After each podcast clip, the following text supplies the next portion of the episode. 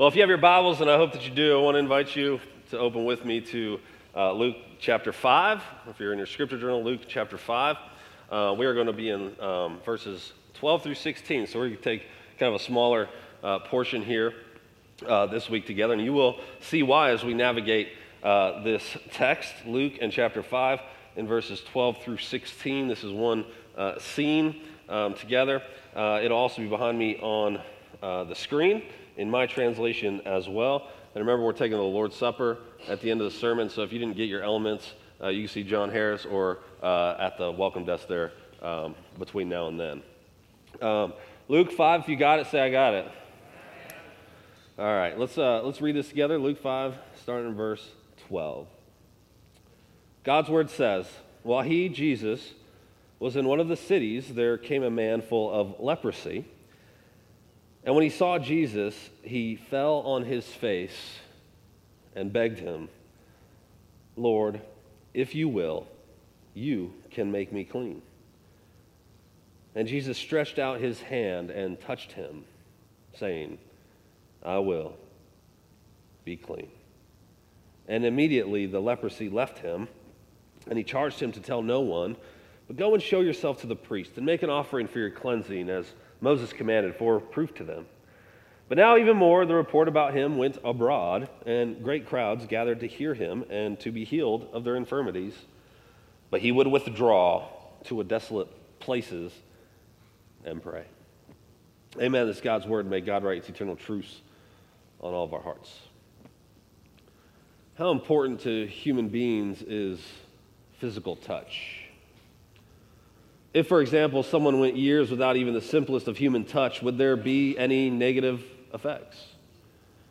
Writing for the New York Times in 2017, Andrew Rainer says the following of the power of touch. Listen to what he said. He says, The benefits of ordinary touch read like a 19th century tonic advertisement, except that the outcomes have been scientifically vetted. Touch has been found, among other things, to reduce stress, heart rate, and blood pressure. Touch has even been found to lower the level of cortisol in the body, which, when elevated, impedes our working memory and, most critically, the immune system's resiliency. It should be great news that something free, widely available, and lacking in harmful side effects is so good for us. But it gets ignored in a touch averse culture like ours. End quote. In fact, in a study that was done by the University of Arizona in 2014, it was found that participants who experienced what they called skin hunger were, among other things, more lonely, depressed, had less social support, experienced more mood and anxiety disorders, and an inability to interpret and express emotions. Suffice to say, the long term impact of touch deprivation is devastating. You and I live in a society that is more averse to touch than many other cultures, like, say, Spain and France, for example. That is to say, we have largely, as an American society, chosen to be averse to touch. And we may suffer consequences that turn out could be of our own doing. But what if you didn't experience touch for a lengthy amount of time, not because you chose it, but because people were afraid to touch you? What if it were thrust upon you? What if, what if no one was willing to pat you on the back or give you a hug or even to shake your hand? What if, what if people saw you and immediately walked in the other direction? What if you were treated like a wild beast, but unlike dogs who can enjoy being pet, no one was willing to even speak to you or be in your proximity, but or be in the same room or same building as you, let alone touch you? What do you think that would do to you, not only physically, but mentally? But what would it feel like to be utterly alone and it wasn't your fault whatsoever? And what if this went on for years or even a decade or more? I want you to imagine this because once you begin to sense and feel what I've described, then you'll begin to feel the emotion that underlies this text this morning. What I've been describing to you is what it was like to be a leper in the context of first century Palestine. But for them, it was far worse than what I could describe using mere words. Luke wants you and I to feel the emotion in this short scene Because what he is showing us isn't simply a short story about an event in the life of Jesus, but it's meant to teach us something about who Jesus is and, and what he's done and what he's doing to reach sinful man. In short, we're meant to see his grace, love, and compassion as well as place ourselves in the place of the leper.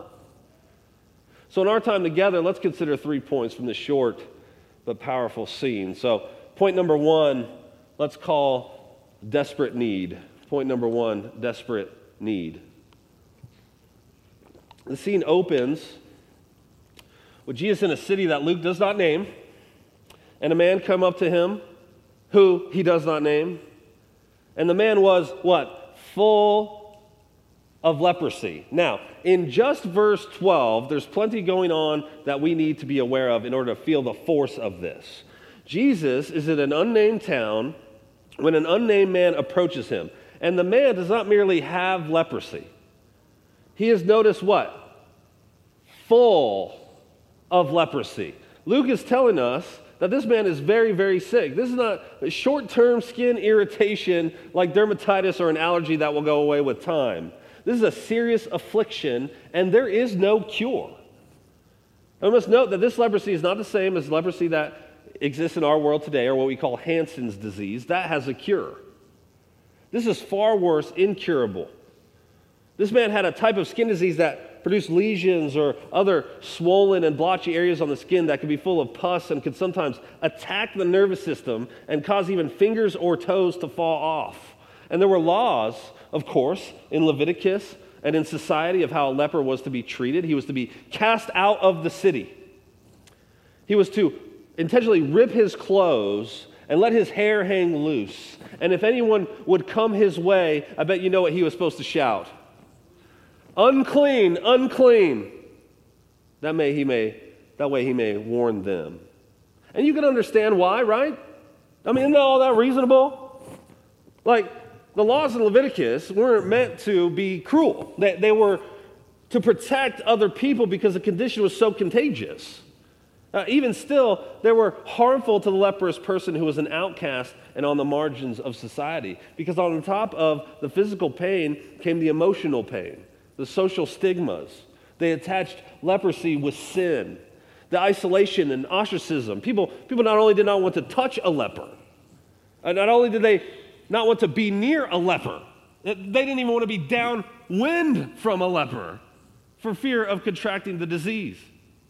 Leon Morris said it this way in his commentary They, the lepers, had no way of earning a living and had to depend on charity.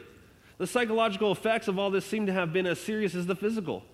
People had an attitude to leprosy different from that of any other disease. It was defiling. People were ashamed of it, though it was no fault of their own. If somehow, for example, your clothes happened to touch a leper, you would burn it. Burn your clothes in accordance with the law. There were even rabbinical teachings that added to the law said if a leper so much as stuck his head into your house, the whole house was unclean. And who could blame people for treating the disease this way? No one wants to be a victim of this disease, so precautions needed to be taken, right? I mean, we have gone through and are going through a global pandemic, and we had precautions, but let's be honest, those precautions were not always followed, right? Or taken seriously by everyone, right? And were selectively followed. And part of the reason I believe was because the virus is invisible, right? You can't see it. I mean, but imagine if you could see the virus come out of people's mouths and noses. Like bright red droplets that were visible to all. Or what if somebody who was positive for COVID turned completely red from head to toe? Do you think we'd go about it a little differently? At Leprosy you could see. And not only did people not want to suffer the pain of the disease, they want to have to leave their family, right? And their home and work and go out by themselves.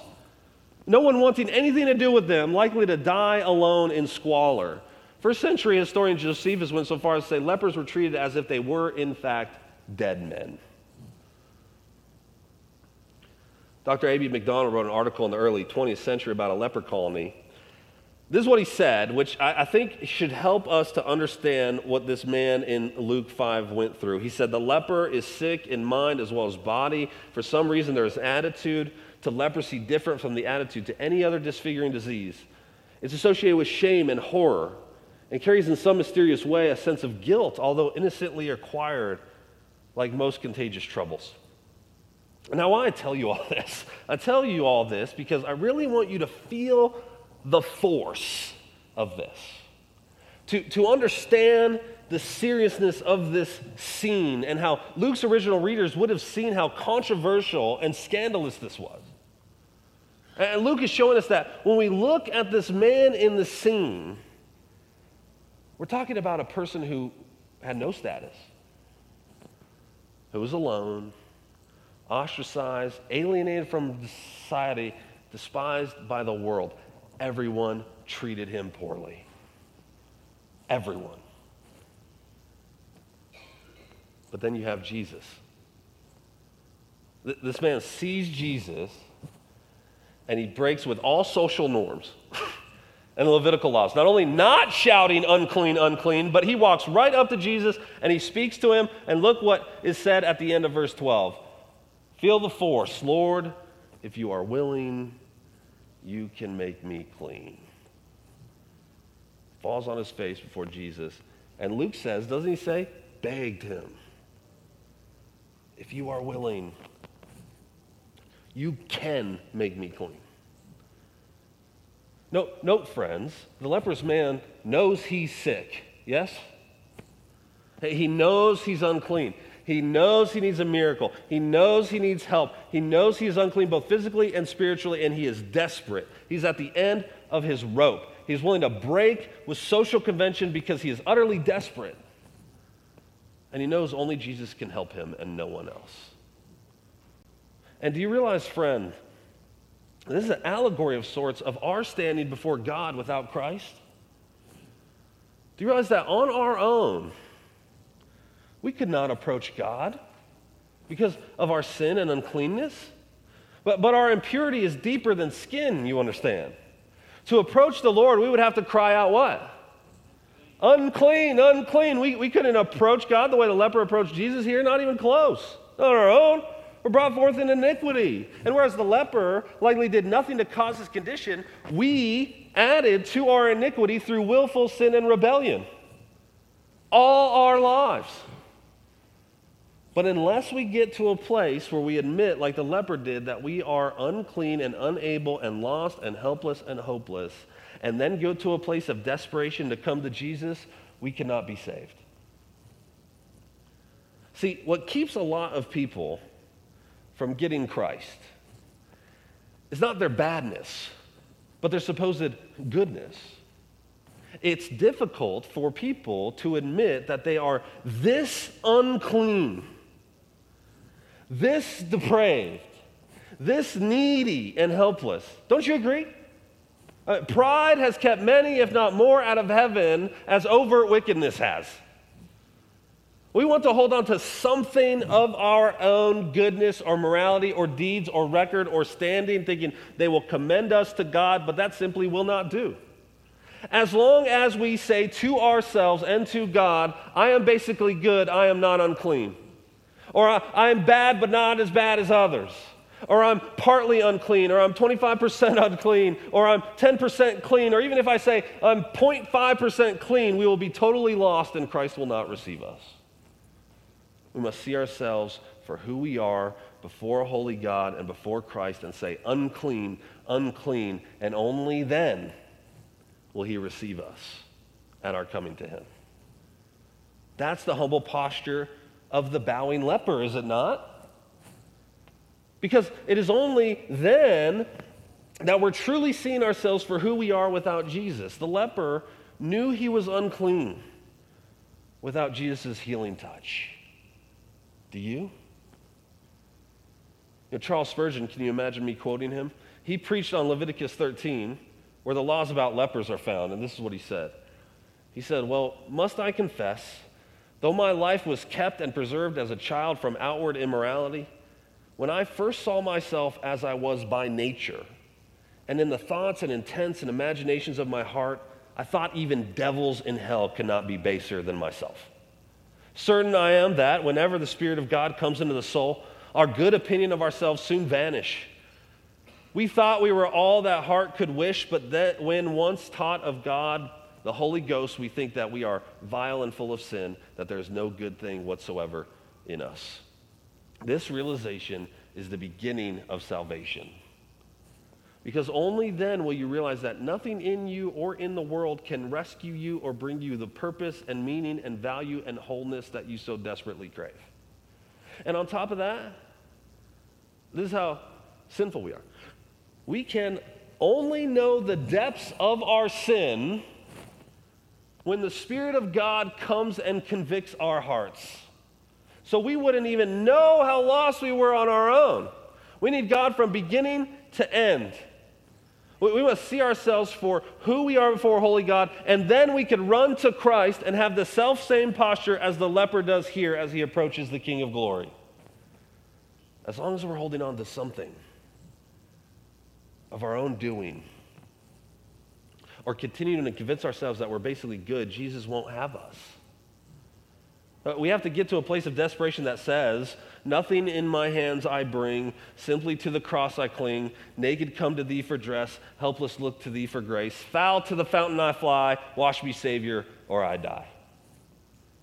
Because it's only then when you realize you have nothing to commend yourself to God that you will be desperate enough to truly receive grace. And then you will live a life amazed by that grace and astounded by that mercy and knowing that the truest, greatest miracle of all is that Jesus would save even a sinner like you. And for the rest of your life, you will not lose that amazement. I think of an illustration I heard Steve Brown tell of a, he told the story of a homeless boy who knocked on the door of an orphanage and he was dirty as could be. He was soaking wet from the rain, and he was dressed in rags. And the man opened, who opened the door looked him up and down. He said, Son, I don't know a thing about you. What have you got to recommend yourself to us? Nothing, sir, the little boy said. I thought maybe these rags would be enough. And the man's heart melted and he said, It's enough, son. You come in. Friend, do you realize outside of Christ, all you have is rags? But do you see that that's all he requires. This brings us to point number two willing Savior. Point two willing Savior. So, leper boldly approaches Jesus. He falls on his face. He says, If you are willing, you can make me clean. If you are willing, you can make me clean. Those might be some of the most beautiful words in all of Scripture, don't you think? Uh, the leper recognizes that Jesus has the capability to deal with his problem, right? Additionally, his request centers on Jesus' willingness. Did you notice this? Not his capability. The leper knows Jesus can. That's not the question. What he wants to know is if Jesus was willing. Was Jesus willing to heal him? No one else wanted anything to do with him. Even the religious leaders were impotent to help And we're primarily concerned with ceremonial cleanness. No one wanted to be near him, let alone help him. Was this upstart rabbi from Nazareth willing? He was his only hope. But let's note Jesus' re- reaction. I mean, we really should be astounded by this because Jesus' heart is on full display. Jesus does not rebuke him for coming near. He, he does not scold him for breaking the rules or get on to him for not shouting unclean, unclean, nor is he repulsed by his uncleanness and affliction.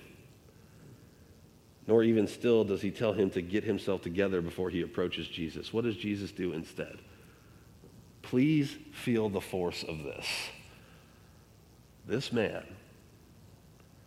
who has not felt human touch, intimate human interaction, very little, if any, kindness from fellow human beings for perhaps years, or even decades, comes to Jesus in desperation and says, Are you willing to make me clean? And the Savior does what? Do you feel this? he reaches out his hand and he lays it on him and says the sweetest words the man has ever heard in his life I am willing. Be clean. Jesus could have said, Keep your distance, I'll heal you, just stay away. He could have waved his hand and the man would be clean. He, he could have spoken and rebuked the illness and it would have been gone. But Jesus was not content with that. Friend, do you see how profound this is? Instead of being repulsed by the approaching man whom society has written off, Jesus closes the distance between them, doesn't he?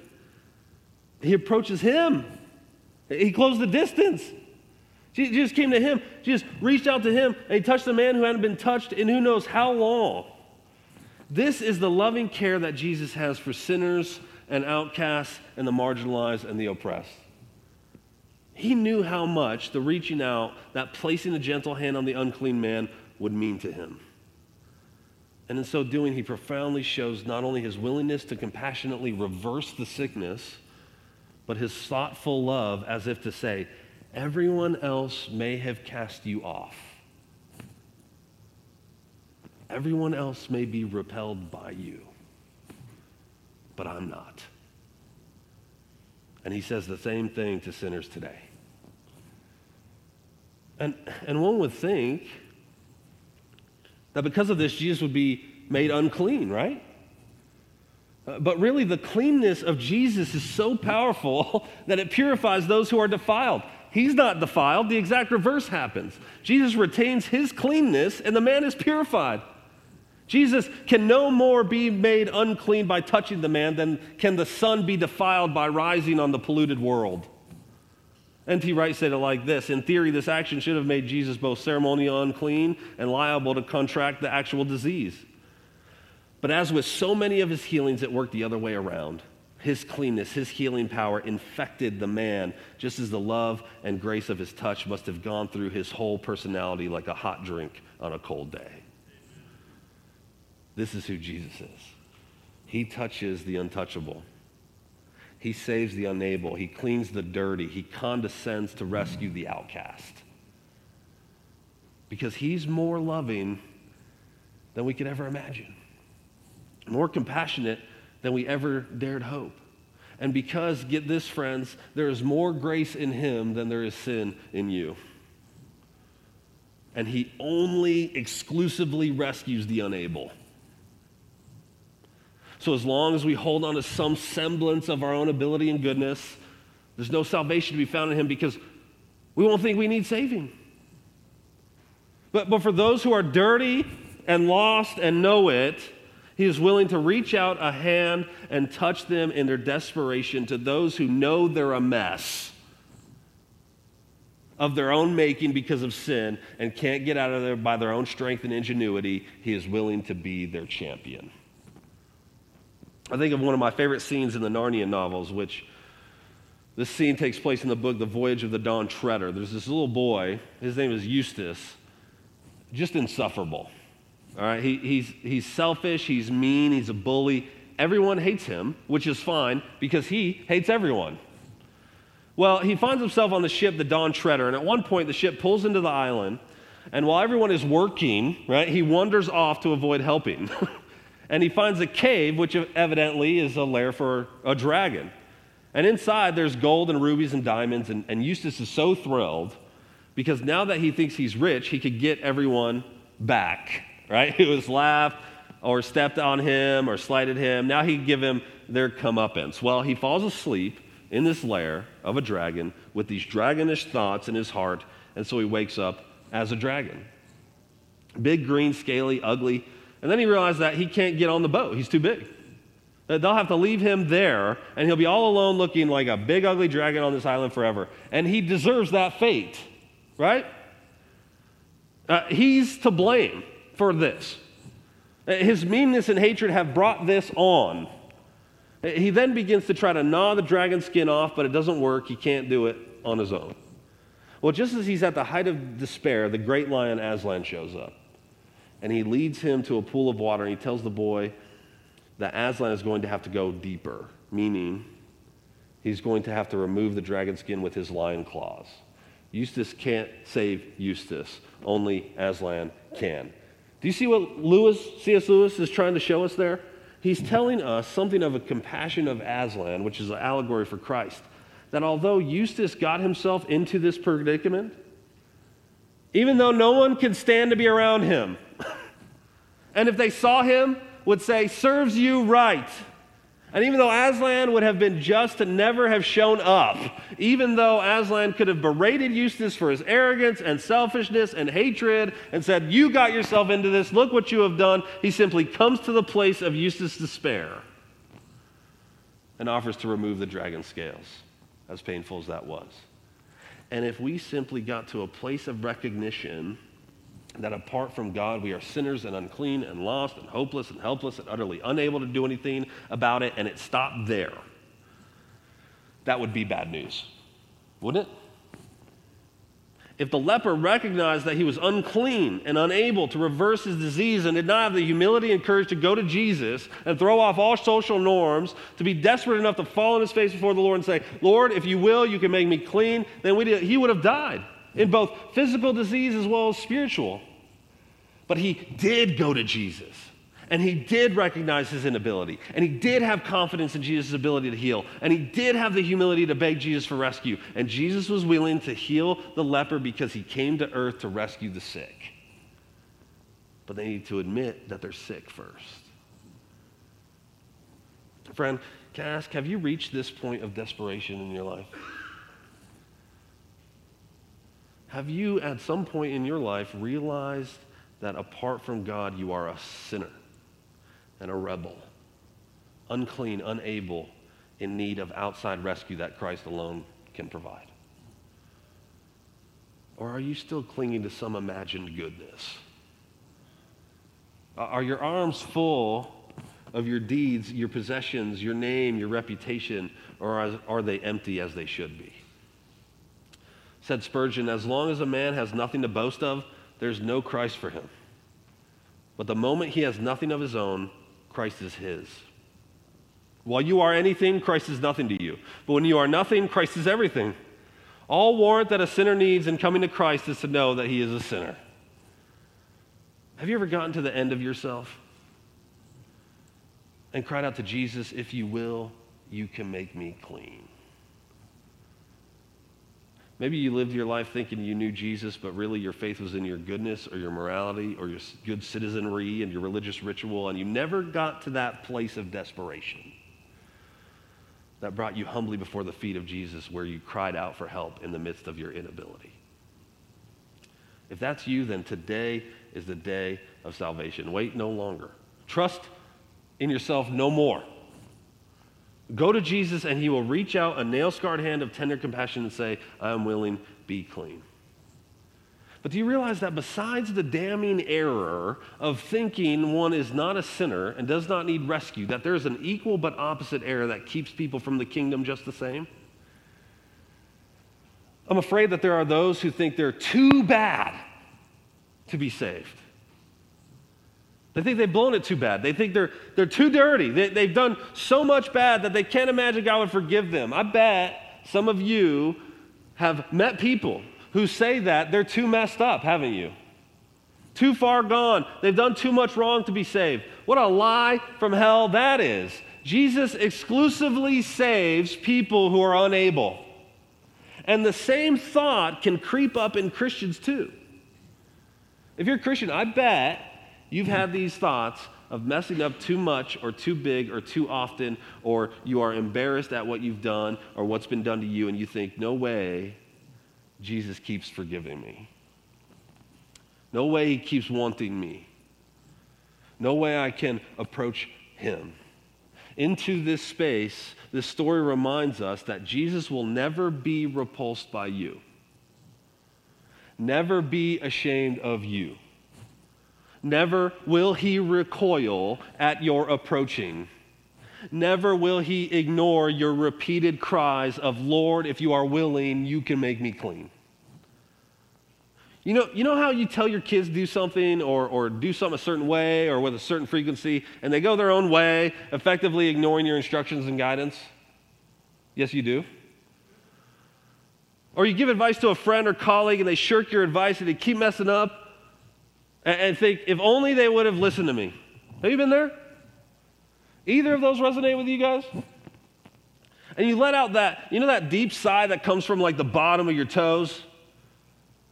You throw your hands up in frustration. You've done this, I bet. right?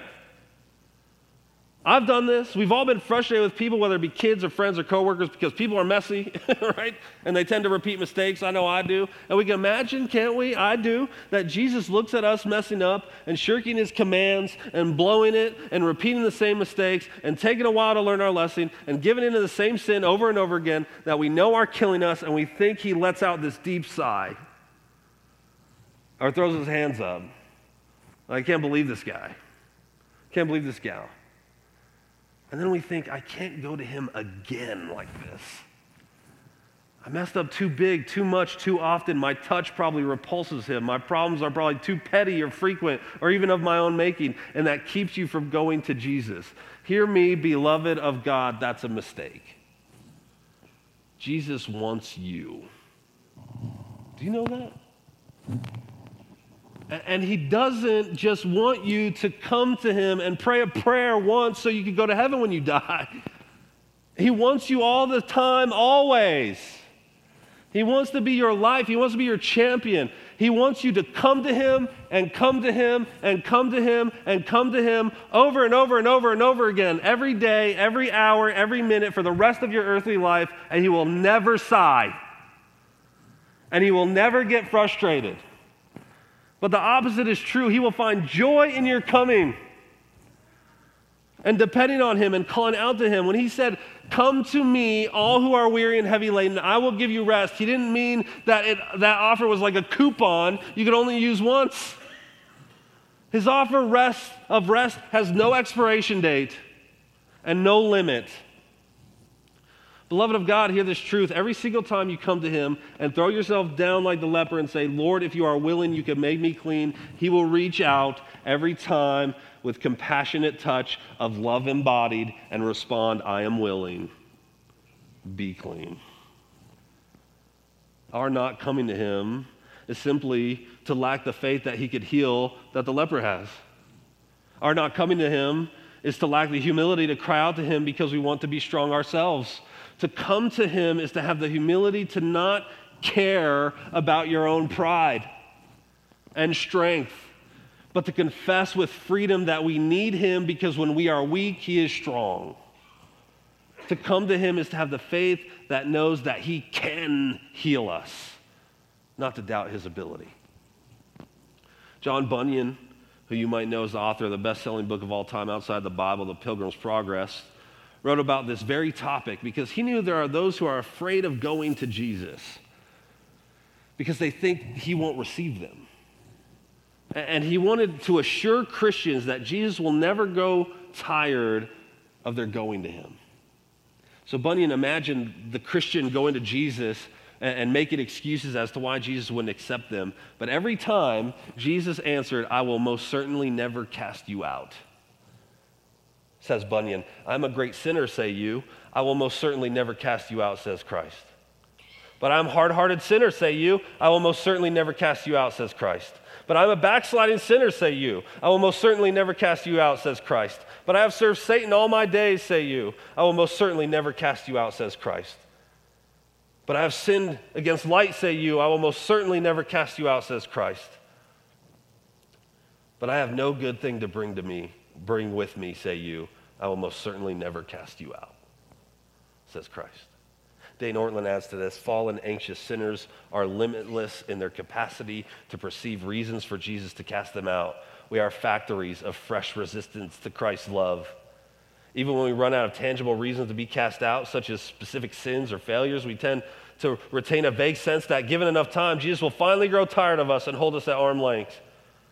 But we cannot present a reason for Christ to finally close off his heart to his own sheep. No such reason exists. Nothing but coming to him is required. First at conversion and a thousand times thereafter until we were, are with him upon death. This is the compassion of Christ that is on full display in Luke 5 that he has for you. Whether that's to come to him for the first time or come to him for the 10,000th time. If you prostrate yourself before him and offer him your allegiance with your arms full of your nothing, he will be yours and you will be his. And he will never let go because your assurance rests on his grip on you, not your grip on him. And coming face to face with the greatness, power, and compassionate love of Christ will have life altering effects on you. Which leads us to our third and final point. Point number three new life. Point number three new life. We see that after Jesus heals and touches the man, he instructs him to do three things, right? Be silent, go to a priest, make an offering. Why? Because Jesus still believes in obedience to law, and only a priest could legally readmit the man into the community after having leprosy. Okay? So since the man has been isolation, in isolation for so long, he must go through right the proper channels to be restored to society. Suffice to say, his life after this interaction with Jesus will never be the same. You agree? and isn't that how it should be? Shouldn't an encounter with Jesus utterly alter our lives from first encounter until we die? The leper was never the same after this. Should we ever be the same again after we come into contact with Jesus? An encounter with Jesus in response to our desperation with his rescuing touch should mean that we live for the rest of our lives for him in obedience and submission. The leper got the, bow, the bowing posture before Christ right, didn't he? The, the leper's life had been upended in the best way possible. Uh, he went from outside the city, outside the camp, as it were, to entrance into the place where he formerly had not belonged because of his uncleanness and disease. And don't you see that we too were outside the city of God, outside the camp? We were outside the kingdom. We were just too dirty, too rebellious, too sinful to approach the throne of a holy God. But Christ came to the leper colony, taking on the sickness as it were, although without sin, and was executed outside the camp so that we could be cleaned by his touch and enter the kingdom like we belonged the whole time. I don't know if Father Damien is a name familiar to you guys. He was a Catholic priest, and he became famous because he volunteered to enter a leper colony in Hawaii and to live there. and he was risking, of course, contracting the illness himself. Uh, John Ortberg writes this. Listen to what he says. He said, For 16 years, he lived in their midst. He learns to speak their language, he bandaged their wounds, embraced the bodies no one else would touch preached to hearts that would otherwise have been left alone. And he was not careful about keeping his distance either, knowing he could become sick too. Well, one day, he stood up and began his sermon with two words We lepers. Now he wasn't just helping them, now he was one of them. From this day forward, he wasn't just on their island, he was in their skin. First, he had chosen to live as they lived. Now he would die as they died. Now they were in it together. One day, God came to earth and began his message We lepers. Now he wasn't just helping us, now he was one of us. Now he was in our skin. Now we were in it together. Don't you see? And for all that, for his coming into our mess, he expects our lives to be upended for our good and his glory. How could a Christ this powerful this merciful, this loving, this compassionate, this glorious be relegated to the fringes of our lives? Shouldn't he be our all in all? Is that not what makes sense? Is that not what he deserves? Isn't he, isn't he worth recentering our whole lives on him and altering even our very affections and priorities and desires? What could it cost? Whatever it is, it's nothing compared to what it cost him to get to you. You remember our friend Eustace from a moment ago? Well, I didn't tell you what happened after Aslan told him he needed to be the one to remove his dragon skin. After Eustace realized he couldn't do it himself, this is what Eustace says. He says, The very first tear he made was so deep that I thought it had gone right into my heart. We began pulling the skin off. It hurt worse than anything I've ever felt. Well, he peeled the beastly stuff right off, just as I thought I'd done myself three other times, only they hadn't hurt. And there it is, laying on the grass, only ever so much thicker and darker and more knobbly looking than the others had been. Then he caught hold of me and he threw me into the water. It smarted like anything, but only for a moment. Then I saw I turned into a boy again. Once you encounter Jesus, your life should be utterly altered and it will hurt. As we kill sin, uproot things that divert our attention from Jesus, forsake the ways of the world, and are a witness to Christ's otherworldly kingdom, making about Him and not about us, it will be painfully inconvenient. But He means to make us into what He created us to be. It'll hurt for his claws, so to speak, to pick at our shallow earthly loves, and it will hurt when he chucks us into the pool. But when we come out the other side, every time we will see that we have turned into what he calls us to be. One last thing. I want you to think again of what it costs to clean us. When he reached out and touched the leper, he was showing the man that he was willing to be compassionate even if it costs, right? And in some ways, it did cost. Not, that Christ became unclean, he didn't, but I want you to consider again verses 15 and 16. It says, But now, even more, the report about him went abroad, and great crowds gathered to hear him and to be healed of their infirmities, but he would withdraw to desolate places and pray. The, the, the leper did what Jesus told him not to do, right? He told people about Jesus. And on one hand, can you blame him? but on the other hand, this caused Jesus to withdraw to a desolate place. Do you see what happened? Jesus and the leper switched places. The leper, the outcast, the one outside the camp, came to Jesus for cleansing. Jesus reaches out and touches him. He cleanses him. And once he follows Jesus' instructions, he will be restored to the community. He has new life and new belonging, no longer outside the camp. But then where is Jesus after the healing? He's outside, he's alone in a desolate place. He had become the outcast. The leper and Christ traded places. The outsider is brought in the camp, and the chosen one is outside of it. Says Kevin DeYoung, this is how sinners enter the family of God. Because the son was forsaken by his father, we could join the household of God for us to be made clean, Christ had to be reckoned unclean for our sakes. Jesus didn't overlook uncleanness, he conquered it. And he didn't just conquer it, he traded places with it for lepers of every kind. Jesus, the Holy One of God, the perfect man, the sinless one, was crucified outside the camp, though completely innocent, for you and for me, the guilty. The creator of everything took on flesh, was rejected and mocked, scorned, abandoned. Does that sound familiar? Like a leper, abandoned by his closest friends, and absorbed the penalty of our uncleanness so that we could be restored, so that we could be brought in, so that we could feel the touch of God and be made new and approach him as if we belonged all along. What grace! What mercy! What unfathomable love Christ has for lepers like us.